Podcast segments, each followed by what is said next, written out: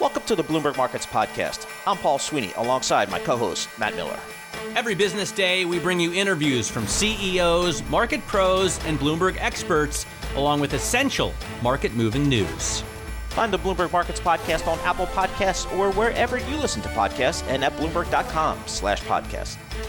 We are going to be joined right now by Rich Ferraro, Chief Communications Officer for GLAAD, the Gay and Lesbian Alliance Against Defamation. I know it's Pride Week in New York, and I think it's Pride Month generally. We have uh, flags all over the place. I've got a lapel pin that I was given um, a couple weeks ago, and visibility is just huge here. Um, I think that not only on Wall Street and not only on the coast, but really across the middle of the country and now on to at least this continent here in Europe, people are really recognizing and, cel- and celebrating gay pride. Rich, um, am I wrong in that this has become just a, just a massive event? Um, is it is it completely? Uh, I don't want to say completely accepted, but is it is it celebrated now by a majority of the people across the Western world? Yeah, we've definitely seen LGBTQ acceptance grow over recent years. You can see uh, the NFL player Carl from the Las Vegas Raiders, as he came out earlier this week, there wasn't a backlash from his teammates or from the NFL. There was acceptance, and that's a great. Everybody wanted to, to buy the jersey, out. right? Yeah. Best selling jersey this week. That was great yeah. news. Um, and I think pride is that moment when you see the community stand up and be very visible throughout the year, but you also see our allies stand up. And what's great about um, this year is we're seeing allies from all um, areas of business, whether it's financial or B2C companies. Um, companies are stepping up, and I think that's because not only our community expects to see that, but the allies of our community expect to see brands that um, stand with and for LGBTQ people. Yeah, Rich, that's kind of where I wanted to go. I've, I've spent my career studying the media industry, so I'm fascinated by your visibility project that you launched with Procter and Gamble and looking at advertising and, and marketing towards this community. What are some of the big findings you guys had? Yeah, and um, so I, have been with GLAAD since 2008, and GLAAD does a lot of work um, creating public campaigns for ways people could take action. But most of our work is behind the scenes with media companies, with Hollywood, and um, more and more with brands and advertisers to leverage that reach of media and the power of media to affect change, to tell the stories that are going to create a difference. And with Procter and Gamble, the world's largest advertiser, we've been working with them for the last few years, and um, last month launched the Visibility Project because they've stepped up as a corporate ally to LGBTQ people to say we want to create resources for the advertising industry and for brands to get LGBTQ inclusion right. When I started at GLAAD, there was a lot of hesitation from brands to include gay dads in, in an ad. Um, or to include LGBTQ people in public communications because people, brands were worried about an anti-LGBTQ backlash this year, we released research with Procter and Gamble that found that uh, we we surveyed brand executives and execs at ad agencies and found that the execs were not worried about that anti-LGBTQ backlash. They were worried about the community seeing their um, their campaigns and their ads as authentic. So with Procter and Gamble, we said let's create some resources because advertising is very powerful and reaches people that need to see LGBTQ people and hear our stories. That's the power of brands and ads. But let's create, create some resources and best practices to do it right. Bottom line is you've got really a tailwind here in 2000 where are we 2021 but GLAAD was founded yep. in 1985 because the new york post and really a lot of media had defamatory and sensationalized hiv and aids coverage what are the biggest yep. problems that you're fighting today rich um, biggest problems right now. So our, our team is exhausted this year because we have been battling back against over 200 anti-LGBTQ pieces of legislation introduced just this year in states around the country. Eight states moved to ban transgender youth from participating in sports, even though every leading medical um, association said that was not necessary, and teachers groups and brands also spoke out against those bills as well. And then our community has been pushing for decades for uh, the Equality Act, which is now stalled in the Senate, largely because of the filibuster. The Equality Act would write non discrimination um, and protect LGBTQ people against discrimination on a federal level. Right now, there's this patchwork of laws around the country that determine whether or not we can be served a piece of cake, whether or not our families can um, be turned away from a doctor just because of who we are. And we need that Equality Act um, to um, create one um, non discrimination law on a federal level. Hey, Rich, thanks so much uh, for taking the time to join us. We really appreciate getting your thoughts. Rich Ferraro, he's the Chief Communications Officer for GLAAD. That's a gay and lesbian alliance against defamation, doing some important work there. And as he said, kind of exhausting year dealing with uh, the, various uh, legislations across various states here. Uh, but it's good to get some time from Rich. Really rich people in America don't have to pay taxes. They figure their way out of it usually. But those of us in the middle class end up working for Uncle Sam pretty much half the year. That's why Congress gave us the Roth IRA. It allows us a little bit of a break when the tax man cometh. And poor people like Peter Thiel have figured out a great way to use it. Let's bring in Ben Steverman right now, personal finance reporter for Bloomberg News. Um, poor Peter put some worthless shares in his Roth IRA, and now he's got a little bit of a nest egg, eh, Ben?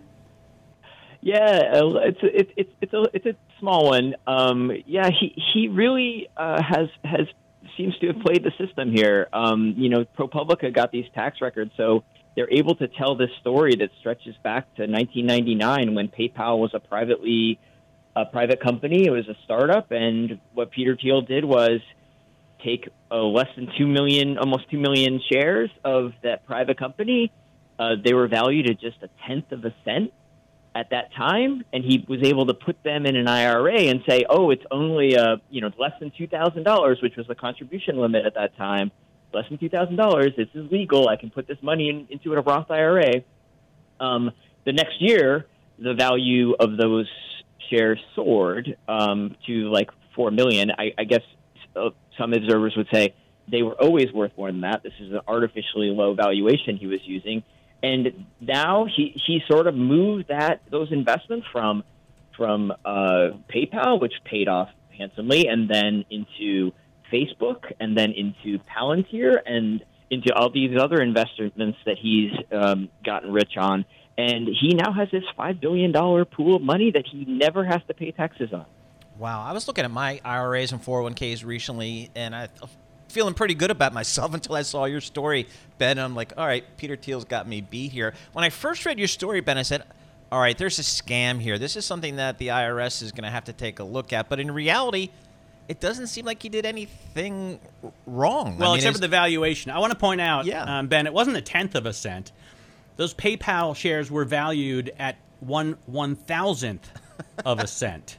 Um, so the question is was that a fair valuation for the 1.7 million shares of PayPal that he put into his Roth IRA? And a reminder to listeners I mean, we all know, sadly, because it's so painful, you can contribute at most $2,000 a year to this vehicle. The PayPal was already getting going at this point. Uh, Thiel had um, had already he'd lent like hundred thousand dollars to the, the startup. It's hard to believe that that w- that was what the, the shares were worth, given the fact that you know just a few months later they attracted a, a bunch of investors. Uh, I think that valued the firm at millions of dollars. So, so yeah, that is the part that's a little fishy. The, the problem is that um, the IRS just doesn't have hasn't had the resources to go in and and argue with rich people about what the valuations of these things should be. So that they're just completely outgunned, and they just ha- just don't have the resources. So, is this something that the IRS is looking at? I mean, again, it seems like a one-off. It seems like a, a good trade. I mean, what what are you hearing from the IRS?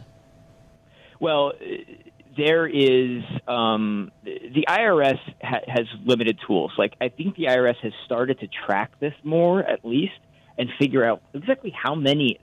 Like six, seven years ago, they had no idea how many of these accounts were out there. Now they actually have some reporting requirements, so so they've they, they've started to compile some data. What what the real forum that I'm watching is Congress because um, there's a chance that Congress could um, try to rein these in by saying, okay, over a certain limit, a Roth IRA is no longer no longer avoids taxes and, and tries to force some of these back onto the tax books. I, I just want to point out, Ben, if you update this story, so uh, so Peter Thiel partnered with others to start PayPal. Elon Musk was one of those others, right? And I remember back in 1999, this is when they were valuing the shares at one one thousandth of a cent. Elon Musk bought a million dollar McLaren F1 supercar at the time with his with his PayPal riches. So there were already some people that were giving the business a fair value because there were only 62 of those cars in the world, and, and he got one. Somehow a, you knew that, Matt. Yeah, you tie well, everything into that F1 McLaren. All right, Ben, thanks so much for that. We appreciate it. Ben Steverman, personal finance editor for Bloomberg News. All right, Matt, let's talk technology here. We know we've it's kind of gotten a little bit under the radar in terms of performance as people have been rotating into some of the cyclical names on the reopening. But for me, for I kind of feel like you can't take your eye off the technology ball because that's the the long-term future. And our next guest is an expert. Why do I say expert? Because I remember this guest when she was a young analyst, as I was back at PaineWebber way back in the day. We're talking the 80s, Ooh. Matt.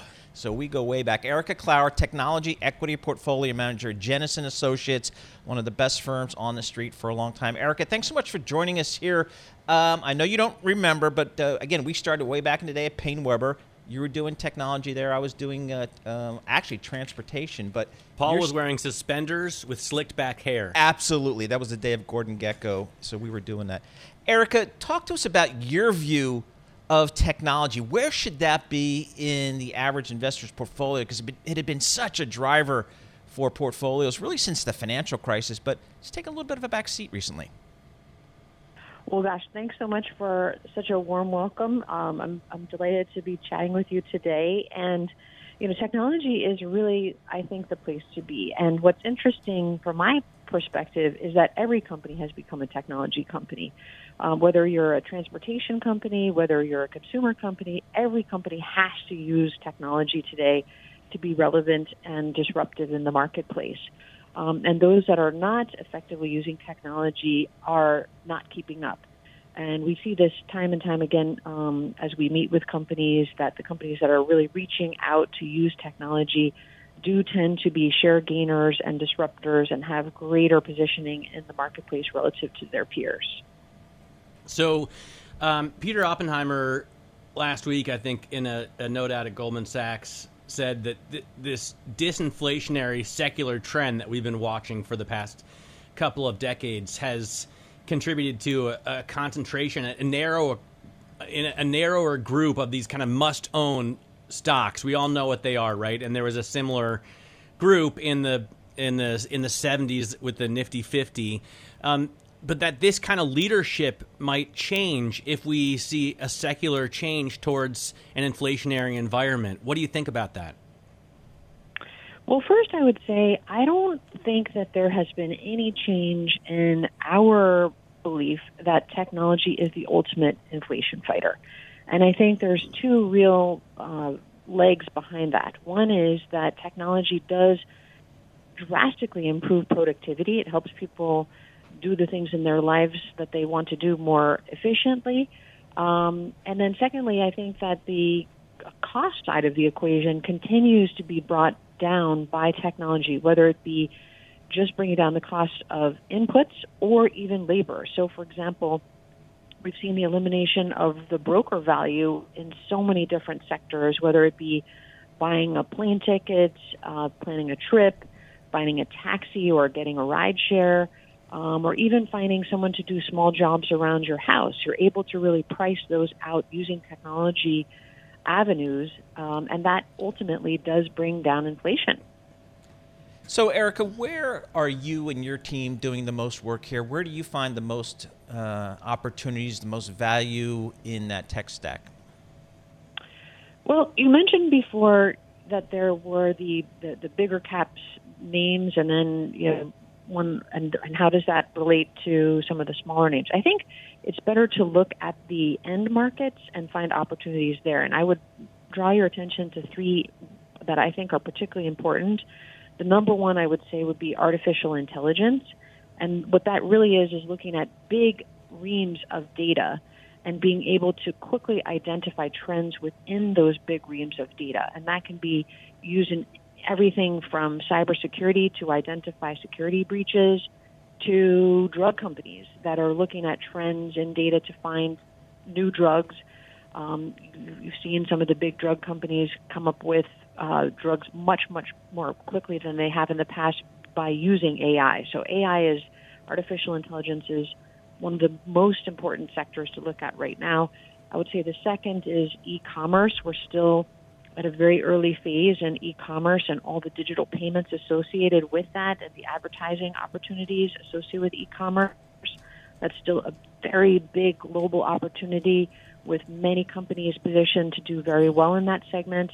And the third segment I would mention would be energy efficiency, not just utilities moving away from using coal to alternative energies, whether it be solar or hydrogen, but also the actual appliances, whether they're used in the home or in the office uh, or in any kind of commercial space, moving to more efficient ways of using energy to bring down energy costs by using sensors, by using robotics. These are the areas that we see as having the best long tails for growth over the next decade.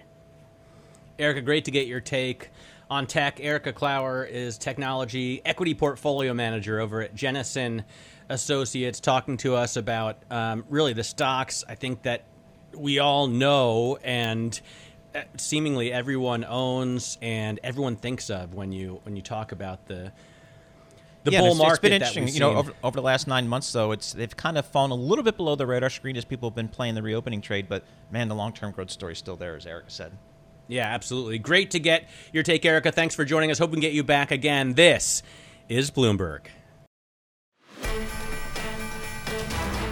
After the close today, the Federal Reserve will release the results of its 2021 stress tests. And you think about the financial crisis coming out of that, these were really, really big deals. And I think they're still kind of important because it goes to the issue of returning cash to shareholders, and, and, and these stress tests are, are, pretty important. So, when we talk about anything on the banking front, we go to our expert. That's Alison Williams. She's a senior banks analyst for Bloomberg Intelligence. She covers all the financials she has for decades, uh, both on uh, for Bloomberg Intelligence, and then before that at Morgan Stanley Investment Management in New York, where she uh, was an analyst there. Alison. What are the key things here that bank investors are looking for when the stress tests are released after the close today? So the key thing we'll be looking for today, along with um, other investors and analysts, um, are uh, you know what are the stressed capital losses in the test. So they, these tests have evolved, and um, basically what happens with the test now is um, the regulators look at what that stressed capital losses, uh, you know, sort of bucket is. So basically, how does your capital change? from today to the worst point, right?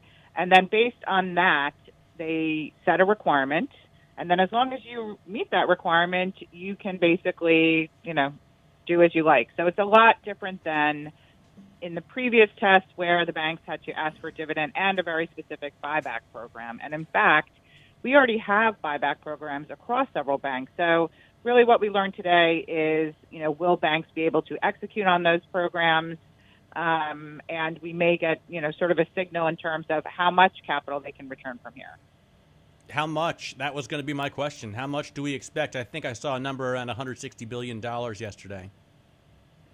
Yeah, so I think um, so. Arnold Kakuda, who covers the, the credit side of the banks, uh, uh, calculates about 150 billion of excess capital. Um, when we look at that amount, um, we agree with his calculation, obviously, um, but we would also note that when we look at what happened obvious. in December, you can have disagreements. Uh, Arnold's work is very good. Yeah, I can we vouch can, for we, it. we, can, we can disagree, but we actually uh, agree in this in this instance. So I think we agree on the excess capital, and I think we also agree that if you look at the December tests, um, you know, Goldman performed much better in that test. Morgan Stanley performed much better in that test this test is going to look a bit more like that test in the sense that we're going to be much it's it's a much harsher test of things like commercial real estate and credit cards so that's that's not sort of where those banks are focused and if we do mirror that test uh, Goldman Sachs and Morgan Stanley are both going to see their um, you know requirement drop, and so they should be able to return capital to shareholders. And and again, so Arnold and I aren't the only ones thinking this. I think a lot of people um, are expecting Goldman to get some relief, and so if they don't, that would obviously be a negative surprise. And and by the way, Goldman and Morgan Stanley should both get relief. It's just a little bit more critical for Goldman because Morgan Stanley has much more excess capital. So, Alison, where are you know dividend yields now for some of these big banks, and, and, and where do you think they should be? So that's a great question because we really think that um, you know Bank of America is sort of going to set the standard, if you will, going forward. So ever since the global financial crisis, we've had banks sort of marching up their dividends, and you know someone like Wells Fargo had gotten to sort of a 45 percent payout rate, and that was similar to what we saw prior to the global financial crisis. However, Bank of America said, you know, we're going to walk up our dividend, but we never want to cut our dividend again. Uh, you know, 30%, we've done the work, and 30% um, dividend payout looks to us like something that's, you know, on the safer side of things. And what we saw in this um, pandemic, uh, we did see limiting of dividends, and we did see Wells Fargo have to cut their dividend as the Fed um, basically set a precedent by saying, you know what, un- until th- you know until things get better, we appreciate that you've cut the buybacks, but we also want you to limit your payout to four quarter trailing earnings. So Wells Fargo had to cut. Um, and so I think, and a lot of regionals, you know, is also a little bit of a nail biter. But with all the stimulus and the fast recovery, things turned out great. But we think that banks are going to sort of factor this into their forward thinking in terms of, you know, no one wants to be in a position to cut their dividend. And so we do expect Wells Fargo is going to have the biggest increase, right? But they're coming from, you know, sort of their cut level, so they're still catching up a little bit. So still healthy dividend yield. Um, you know, Citigroup we think could could have a three percent yield. Um, you know, sim- that's sort of similar to that's basically where they are today. Um, we don't think that's going to change much. J.P. Morgan Citi smaller increases. Um, Morgan Stanley and Goldman Sachs maybe walking it up a little bit um, to get closer to that, you know, two two-ish percent level. J.P. Morgan, by the way, is the only bank that's a little bit over that 30 percent, um, and we expect again just sort of a nudge up there. Alison, how prevalent are buybacks in the banking industry compared to other others? And I noticed that you know sh- share buybacks for the overall market hit a high, I think 2017, 2018, but they've come down substantially since then. Does that bounce back up after this? So keep in mind that these banks um, basically were very conservative with capital. Um, again, we talked about sort of the pauses during the pandemic, so they have excess. And so, and and also, at least you know, the, the bigger banks that I cover are somewhat limited in their acquisitions. You know, they they because of their deposit bases, they can't go out and buy other depository institutions. They have done things like buy asset management and the like. But we do expect that payouts for um, the big banks, the big universal banks that cover, are going to exceed 100% for a period of time as they're working down some of that excess that they've built up. I would say that, um, again, a difference in this year's test is that a lot of regionals don't have to participate, but we do expect those regionals to pay over 100%. Again, uh, be a little bit more cautious on the dividend side. Um, Herman Chan has said that he expects Fifth Third to increase their dividend, but maybe not anyone else. And then on the trust banks uh, covered by Paul Gulberg, he's also looking for over 100% uh, capital return. So I think investors are, are, are pretty bullish looking at the year ahead. But by the way, do you keep your eye on European banks because it's been a hot topic over the last few weeks for investors, and you know the idea is that they're going to raise payouts as well, which could bring them closer to um, the kind of gains we've seen for U.S. banks. But I looked today at uh, uh, share price to, to book value, and U.S. banks are trading at you know 120 percent. European banks still 60, 65 percent. Right, and so I think um, so. So again, the, the, the banks obviously in the U.S. have done very well. Um, Citigroup is still trading uh, below book value, so we expect they're going to skew more towards um, buybacks. Um, in general, more towards buybacks. But on the Europeans, I would say so. Two key things. So one, what's interesting in the stress test this year it's going to be the first time that uh, banks like Credit Suisse and Deutsche Bank don't have to worry about a qualitative objective. And so that's interesting because we've had Archegos, we've Mm. had issues at Deutsche Bank. So I- think they're breathing a sigh of relief that they don't. It's, it's an incremental risk, but one they don't have to worry about. All right. Of course, they have other issues as well. You mentioned Archegos and Credit Suisse uh, is definitely among the most read stories every day here in Europe. Alison Williams, senior bank analyst. This is Bloomberg. Thanks for listening to the Bloomberg Markets Podcast. You can subscribe and listen to interviews at Apple Podcasts or whatever podcast platform you prefer. I'm Matt Miller. I'm on Twitter at MattMiller1973. And I'm Paul Sweeney. I'm on Twitter at PT Sweeney. Before the podcast, you can always catch us worldwide at Bloomberg Radio.